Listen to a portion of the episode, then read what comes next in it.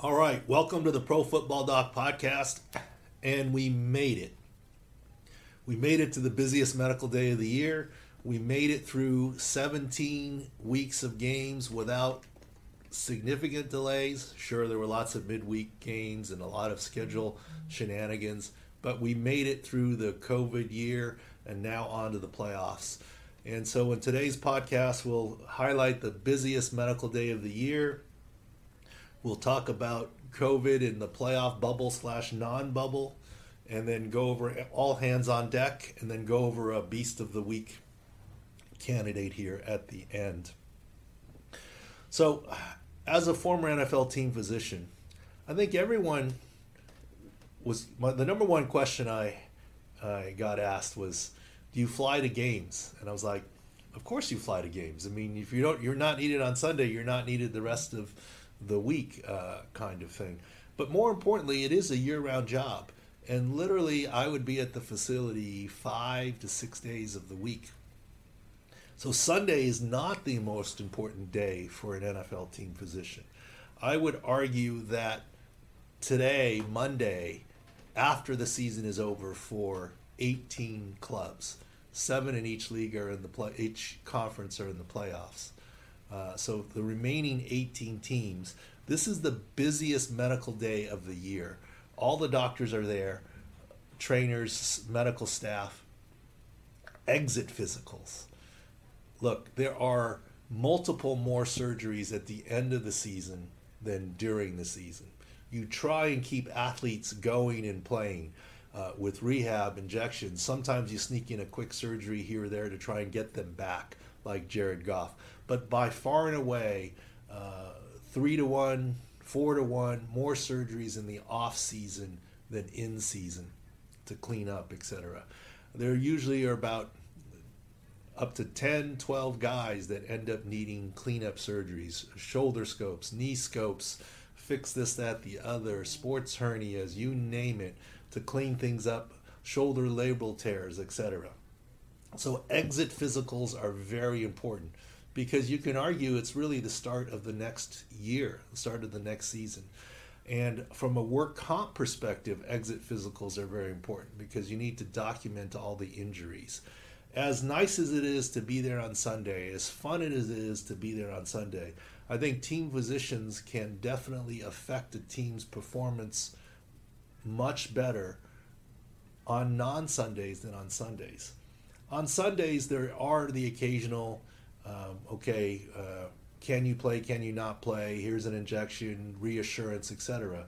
But when a kid tears his ACL, you're not getting them back into the game. It's more consoling them and giving them the news. So for me, affecting outcomes Monday after the end of the season, you can affect outcomes next season by taking care of problems on your players so they don't crop up next season. Preventative maintenance so to speak. it's almost like if you're an IndyCar mechanic, it's what you do in the off season designing and, and preventative things on the car versus that quick fix uh, pit stop working a miracle, right? Uh, sure, the pit stops are important in game, but it's how you go into the race, into the season, and that's where the off season and the busiest medical day is most important. You'll see all 53 guys. You'll see all the guys on injured reserve. You'll see all the guys on practice squad. So literally there's probably 75, 80 people that you see on today alone if you're on one of the 20 teams that uh, are not in the playoffs. And sometimes you already know what's going to happen and you set things up and it's more of a check-in but sometimes you're saying, okay, this is your elbow's bothering you. Check back with me by the Super Bowl if you're not 100% because you want to get things fixed ahead of time. You know, is something going to calm down with some rest? Well, let's give it some time and let's see. But this is where you make all your off-season plans. Players have exit meetings with their position coaches and head coaches, but the meetings with the medical staff and head athletic trainers are very important as well and it's not the busiest day in the year because of Black Monday or this, that, the other. Medical has nothing to do with that. You're just trying to take care of guys going forward, and this is your first crack at it and uh, going forward. And I promise you, it is more hectic than even entry physicals. If you wanted to grade some of the most important days for a medical team doctor, I won't put it in any particular order, the events. Ahead of Sunday games, I would say exit physicals, entry physicals, combine evaluations, free agent evaluations, and quite honestly, what you do during the week during the season to get a guy ready. Remember, Sunday's great, but Sunday's the day that most times they get hurt, and then you're trying to fix them. So as a doctor, you're there to fix them. Usually, you're not fixing them on Sunday. You're fixing them in the off season. You're fixing them at exit physicals. You're fixing them on Monday, Tuesday, Wednesday during the week. Sunday's game time, you're not really fixing anymore. So that's one of the things that I want to point out. Absolutely, in my experience, the busiest medical day of the year is today for 18 teams because they're no longer in playoffs, no longer in playing. And one of the axioms I always had, and it sounds funny, is keep a playing player playing and operate and fix a non playing player. So, what does that mean? Sounds really dumb, I know. But what I'm saying is if a guy is able to play through his knee issue, leave it alone. If he's able to play through a labral tear with the brace, leave it alone. But, you know, when you get to the off season, fix that labral tear with the shoulder sliding around so you don't have to wear a brace next season so you can improve your catch radius so you can lift harder if you can train better on your knee whatever it is that's the time to fix issues. the time to fix issues is in a car is not during a road trip, it's after the road trip, before your next road trip. And that's where the pre- preventative maintenance comes in. All right, so I think we hit that the busiest medical day of the year. Uh, the second topic I want to cover here is look, we've talked a lot about COVID, and knock on wood, I'm, I'm thrilled that it's been this way. And kudos to the NFL. I think a lot of you thought I was crazy when, as early as March, I was saying, even as the pandemic was growing, and even April, May, and June, I reiterated the NFL would start and start on time. And if and how they would finish is the question mark. I couldn't predict all the twists and turns. And I have to give kudos to the NFL for its flexibility the NFL often is thought of as a completely inflexible sport, right? It's a mammoth organization. Rules changes take time, competition committees, votes, you know, meetings of owners. But medically this year, they've been very fluid, light on their feet schedule changes, postponing games, redefining high risk close contacts, requiring masks in different situations where they didn't before, imposing new travel restrictions. They've been very flexible this year uh, with COVID, and I think that's part of how they've gotten through.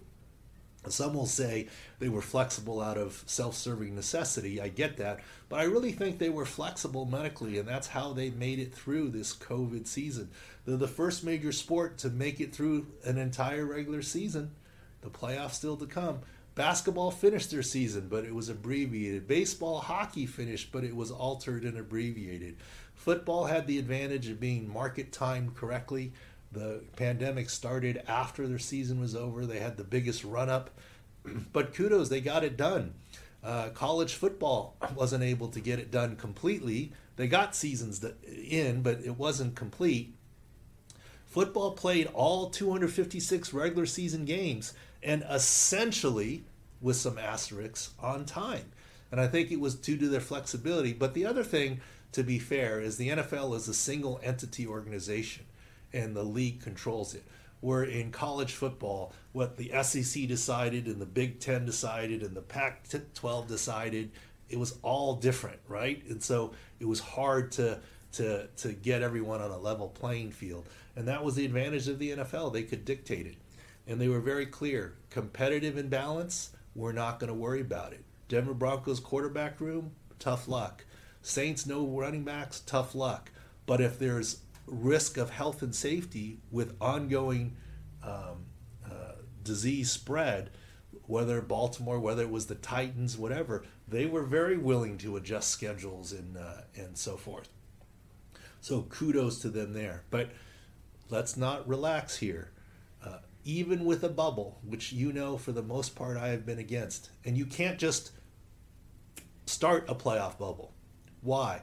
Because the most important part about a bubble is the sanctity of the bubble. If you really wanted to start a bubble, you would have to delay the start of the playoffs. You'd have to quarantine just like the start of the season, all players away from each other for five straight days. Make sure every person who enters the bubble was away from each other and negative for five straight days. Then you start your practice. Then you start your bubble because it's the entry into the bubble and the sanctity of the bubble that is the most important. Because if you have one slip through the cracks and now you're in a bubble and there's an infection in the bubble, that could take the whole team down. So the this is why the playoff bubbles were not very practical. But here's the hope that players now will say it's the playoffs and really hunker down because we've seen the holiday spike because people see their family during the holidays and other things. And you see there's been more positives. Hopefully, all these players, coaches, and staff seeing that it's the playoffs, they get bonus money. This is important for their careers. All really lock down. I think we can all lock down hopefully for a month, right? You get to the playoff Super Bowl, it's a month. I think you can all make that commitment. We all can make that commitment. But I think it was very unfair to ask NFL players to make a four or five month commitment to lockdown. That's very hard for, for everybody. But now the playoffs here, the key to the NFL success is to continue the importance and vigilance, the daily testing, but also staying away and safe away from the facility. That's where all the problems have come, and even without a bubble. And it, I get it; it gets tempting. You know, uh, I was talking earlier today that, heck, uh, as you every round into the playoffs, it gets more important. But even during Super Bowl weeks, look, we've had look in San Diego.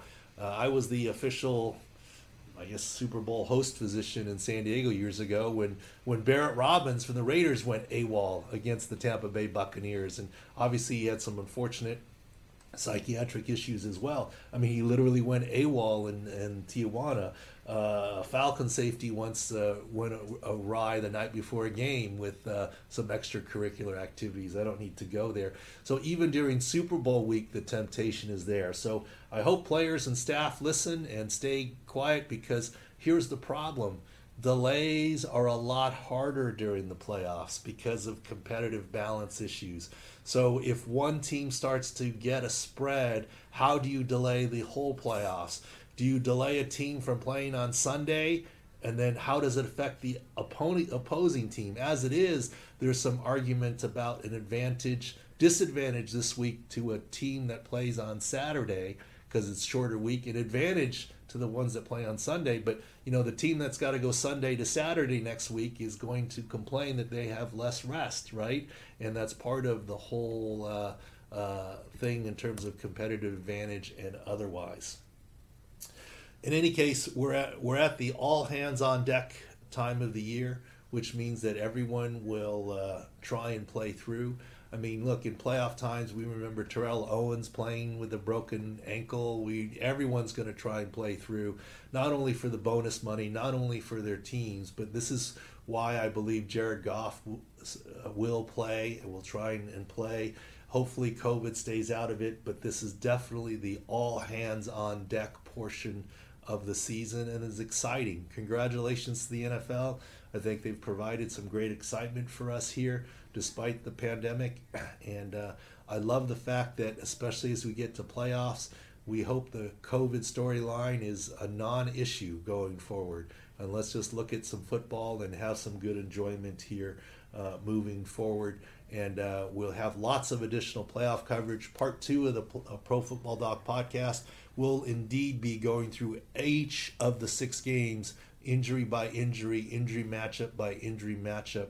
And that's coming up next after the break here. But before we do that, I want to cover one thing here, which is a beast of the week. We always have it as part of the Pro Football Doc podcast. I'm going to go off the board and make it a little bit unusual, a beast of the week. And let me explain. I was there when LT got a lot of criticism in that AFC championship game. If you remember, it was the 2008 AFC championship game. And LaDainian Tomlinson got a lot of criticism for sitting on the sideline with a hoodie over his head, etc. I will stand up for LT on that one, and I'll get to my point of the beast of the week. Remember, that was the game that Philip Rivers played with a torn ACL. We were going up against the undefeated New England Patriots in New England, and we gave him a good ball game. That was a game where Gates was hurt, Neal was hurt, all our top stars were hurt. Yet we gave him a good ball game, and LT tried to play, re-aggravated his knee MCL, and look, I get the uh, impression of the body language, but I was there. LT tried to return to the game, and really, he was the bigger man. He basically said, "Look, uh, uh, our backup uh, gives us Michael Turner gives us a better chance to win because he really can't cut with his MCL because he re-aggravated it on the second play." So, uh, and sometimes being a beast of the week being man enough to know what's best for your team as opposed to limping around. And I think Kyler Murray did that. And I hear on social media he's getting some grief. It was just a mild ankle sprain. Look, why didn't he play all game? He returned to the game. I don't think that's the case.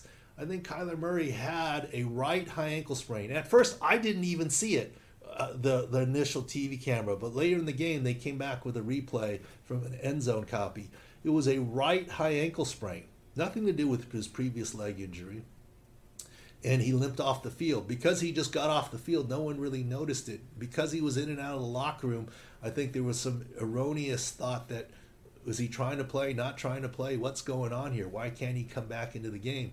Obviously, uh, it added to it that his backup, a guy most of us, me included, didn't really know, wasn't doing so well. But in the end, I believe Kyler Murray was having a hard time playing and being effective, and he knew it.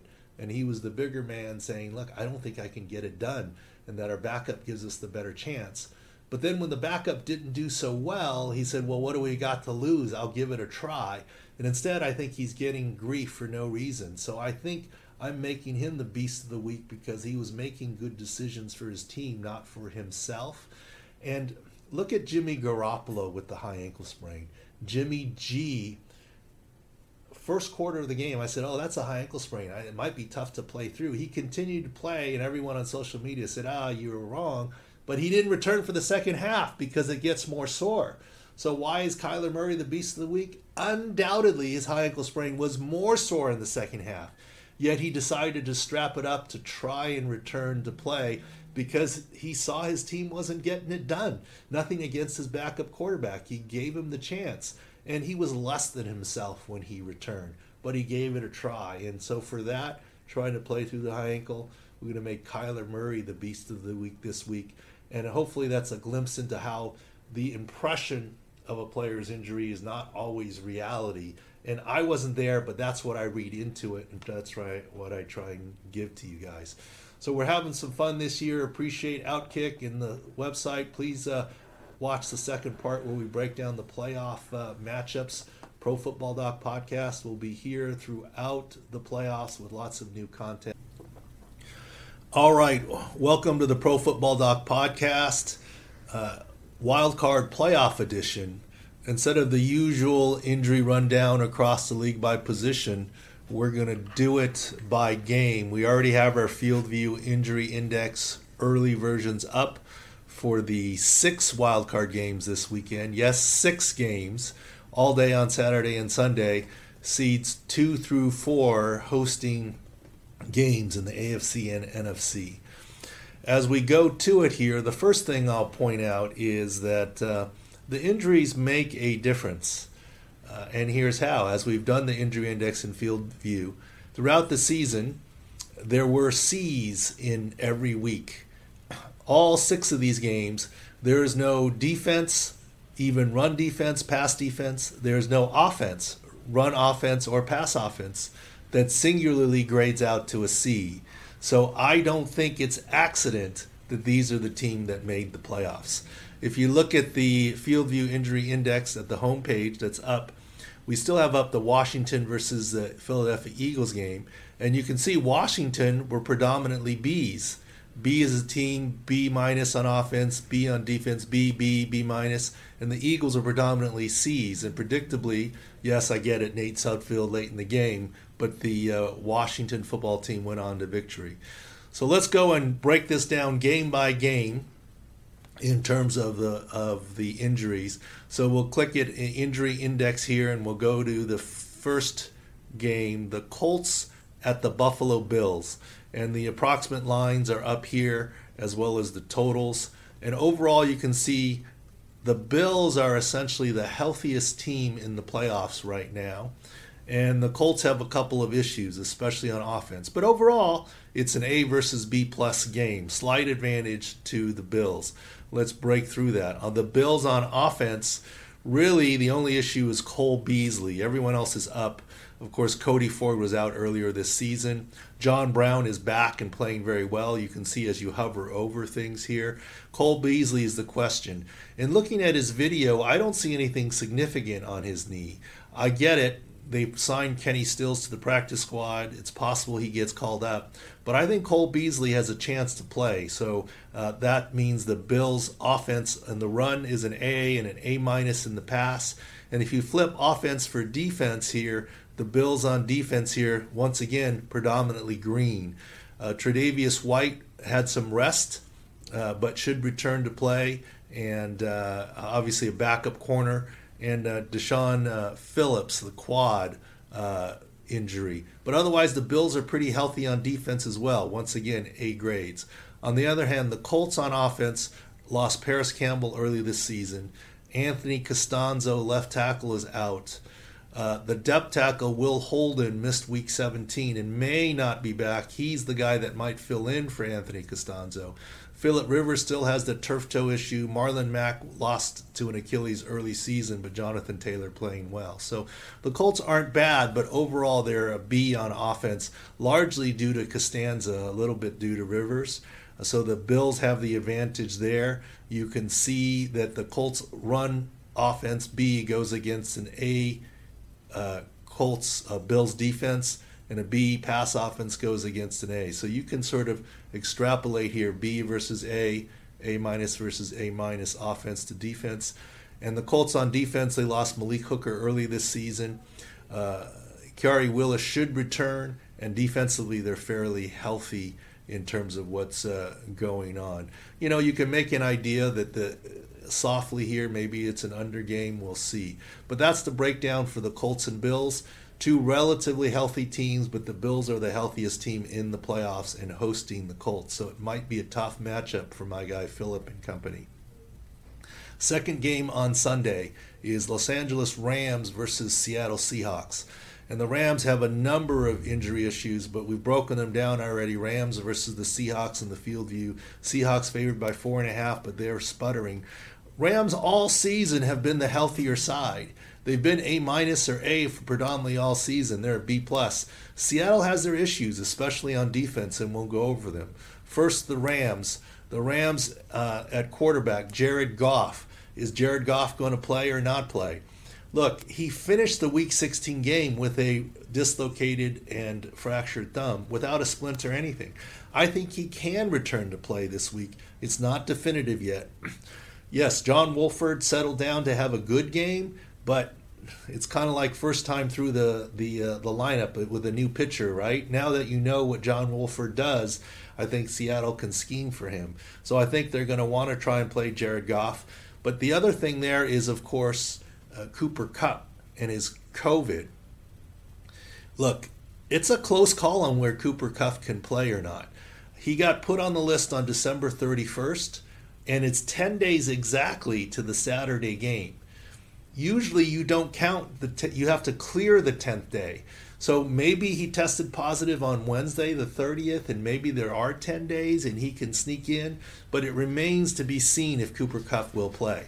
Obviously if he does play there's going to be limited practice for goff and limited practice for Kupp, so you have to factor in some rust there Definitely no Darrell Henderson. Darrell Henderson. Cam Akers seems good to go. Whitworth is slated to make his recovery, and that means the Rams are a B plus on offense and a B on the pass due to the Goff and potential Kupp issues, as well as Whitworth's first game back. But let's look defensively at the Seahawks, what they match up with. The Seahawks has some issues at corner. Quinton Dunbar is out. Tre Flowers is out. Shaquill Griffin's healthy. Uh, Stanley missed due to a hamstring. So potentially that's the cornerback one that's in, but the the Seahawks may be missing cornerbacks two, three, and four for this game. So a potentially favorable passing matchup against uh, the uh, Rams for the Rams. A B minus on the Seahawks pass defense due to three of the top four corners. And of course, Jamal Adams is also questionable to play at this point with his hand shoulder. I think he does play. The question is, how healthy will he be? So, between Jamal Adams and cornerbacks two, three, and four out for the Seahawks, the Seahawks pass defense is where they're vulnerable. Add in Jarran Reed with the oblique injury.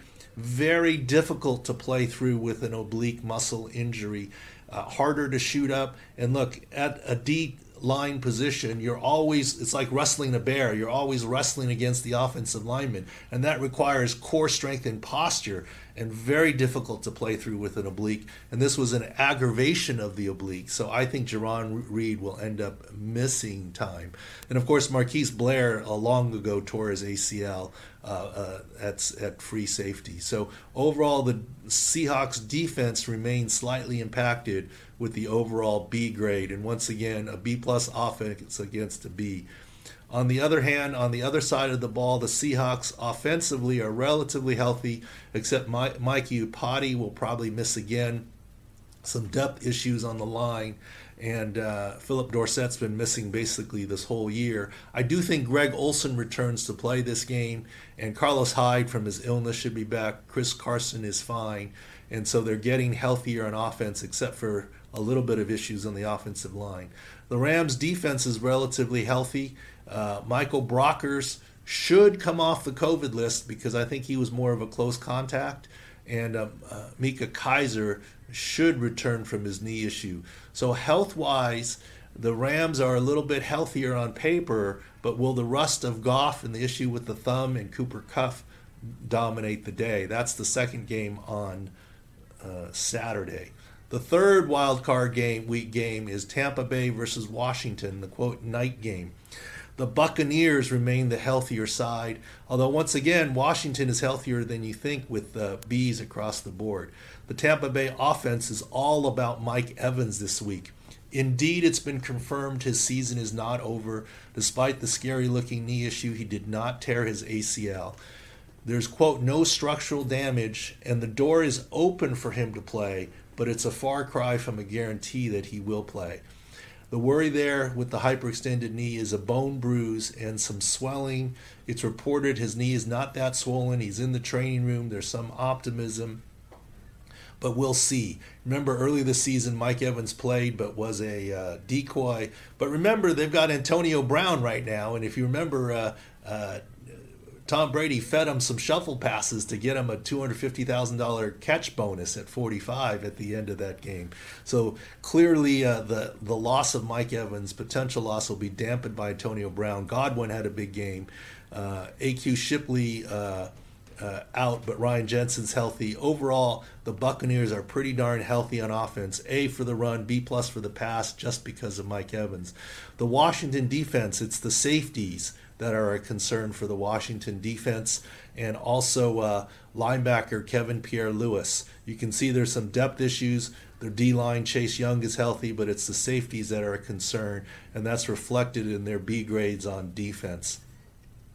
Flipping to the other side, Washington on offense. Alex Smith starting at less than 100%, clearly was even less than that, but made his way through the game with his calf.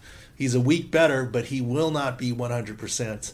Obviously, Kyle Allen out for the season already.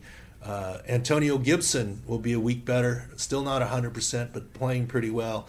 Terry McLaurin had an okay game, will be a week better, but it's the triumvirate here, triumvirate here. Terry McLaurin, Antonio Gibson, Alex Smith that are key. Some depth issues on the offensive line, but this is what carried the day. They're relatively healthy, and their three top offensive stars are playing through. So they're overall a B plus on the run, a B on the pass. The Buccaneers' big deal is indeed Devin White. He is not likely to come off the COVID list. The irony here is if this was a Sunday game, he would come off the COVID list from apparently testing positive.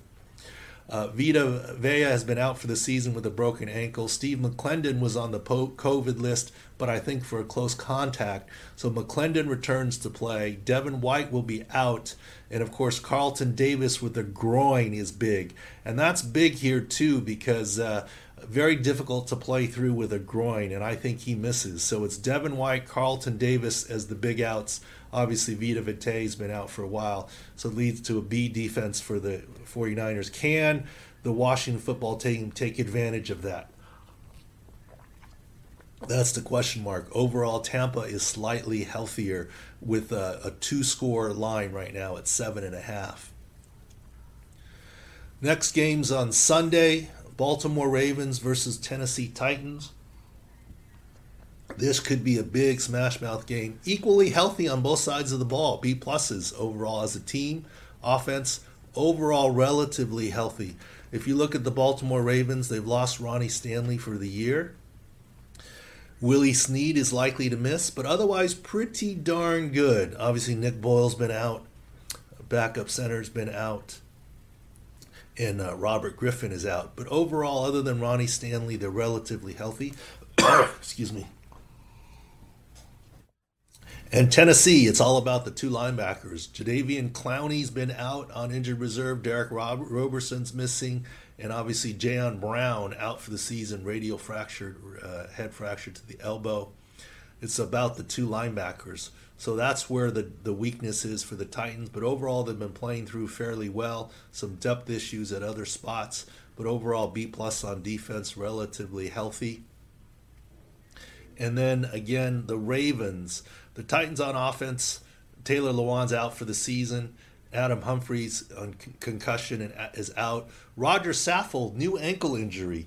I think he's got a chance to play. I reviewed the video, and it seems to be a mild high ankle sprain, and he's got a chance to play through. AJ Brown's been playing through his ankle and knee issues at less than 100%, but he's a baller and will continue to play. So the Titans on defense are relatively healthy at a B plus. The Ravens on defense are very healthy. Only some depth issues. Marcus Peters uh, coming back from a calf. Calais Campbell coming back from a calf.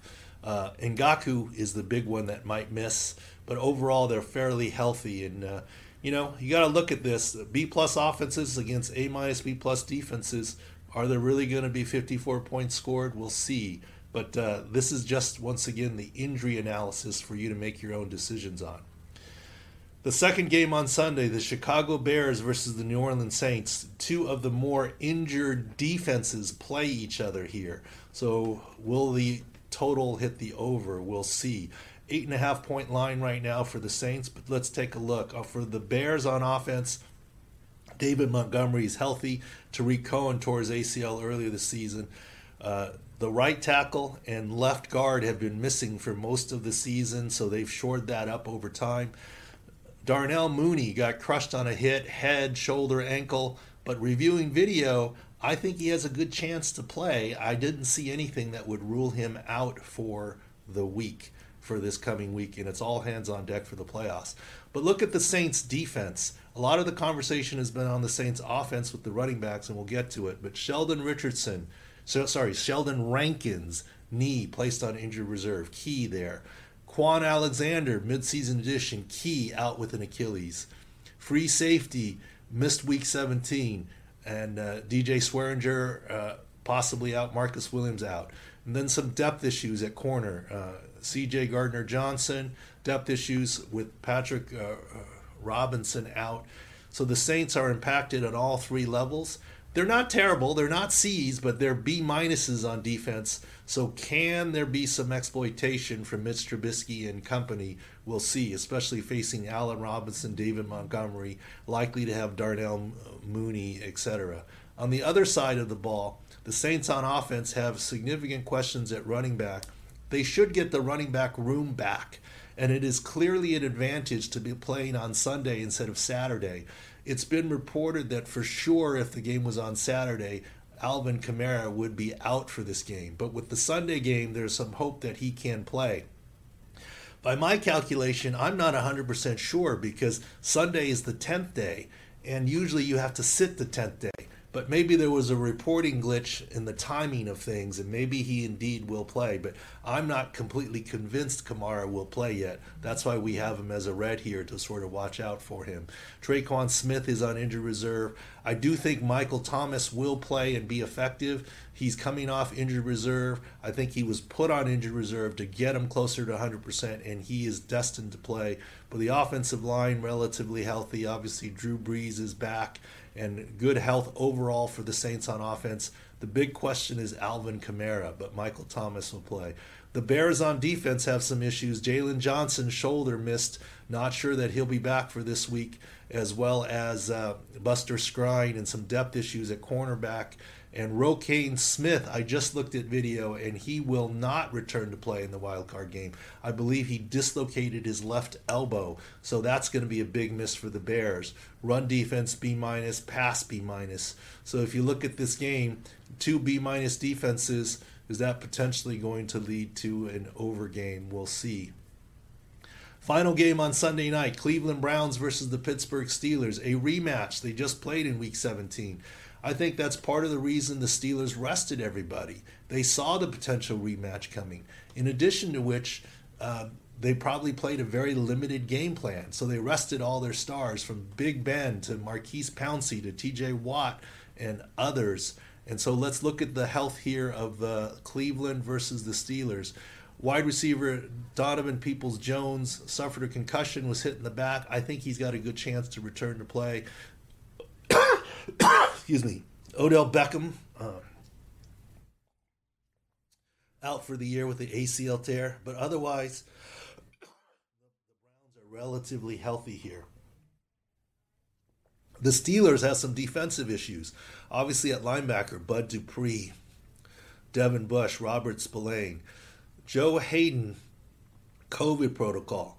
By my calculation, he's likely to miss. Terrell Edmunds missed with the shoulder, but a chance to come back. TJ Watt will be back. So some defensive issues to watch out for the Steelers here, but they've adapted well to the linebacker losses. On the other side of the ball.